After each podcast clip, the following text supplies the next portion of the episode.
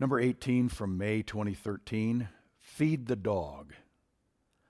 Several decades ago, I was doing an internship to become a certified addiction counselor at the North Dakota State Hospital. Approximately 15 to 20 percent of our patient population was Native American at that time.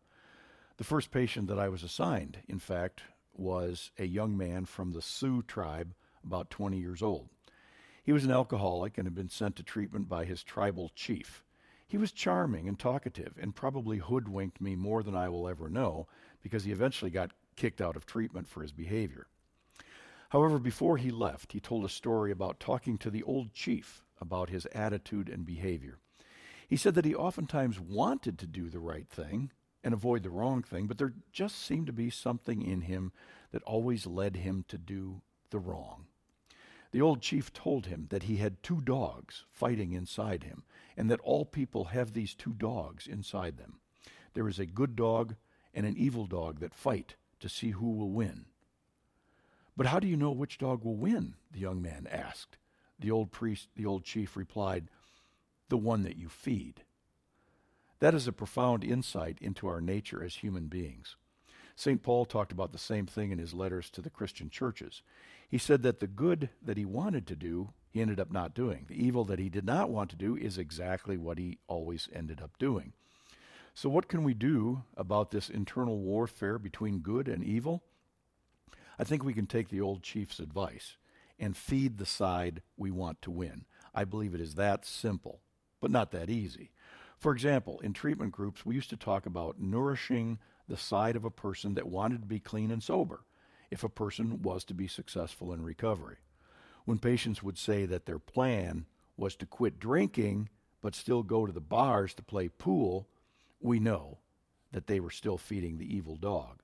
When they said they wanted to be sober but didn't want to give up their girlfriend on the side, even though they were married, we knew which dog would win. When they said they wanted to quit drinking but would not tell their old drinking buddies that they could not associate with them anymore, we knew which dog was winning. One of the crusty old members of the group summed it up crudely by saying, quote, you don't go to a house of ill repute just to get kissed, and alcoholics don't go to bars and hang out with alcoholics to drink soda pop. Unquote. When our behavior doesn't match up with our stated goals, we never reach those goals. We have a hard enough time doing that which is right, even when we are feeding the good dog, let alone when we are feeding the bad dog. When we feed the bad dog, there is no chance at all. My father put it this way in terms of our associations quote, you can't walk around out in the pasture forever without getting a little cow flopper on your boots, unquote. My old supervisor just put it this way, quote, it is hard to soar with eagles when you run with turkeys, unquote. In similar fashion, people often wonder why they just don't feel as close to God as they would like and why they don't often act in a godly way. But when you help them examine which dog they are feeding, it almost always is the wrong dog.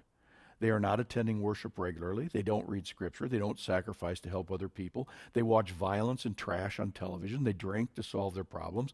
They flirt with married coworkers. They sit on resentments and let them fester. They hang out with negative people and tell demeaning jokes. Then they wonder why they aren't making the changes they wanted.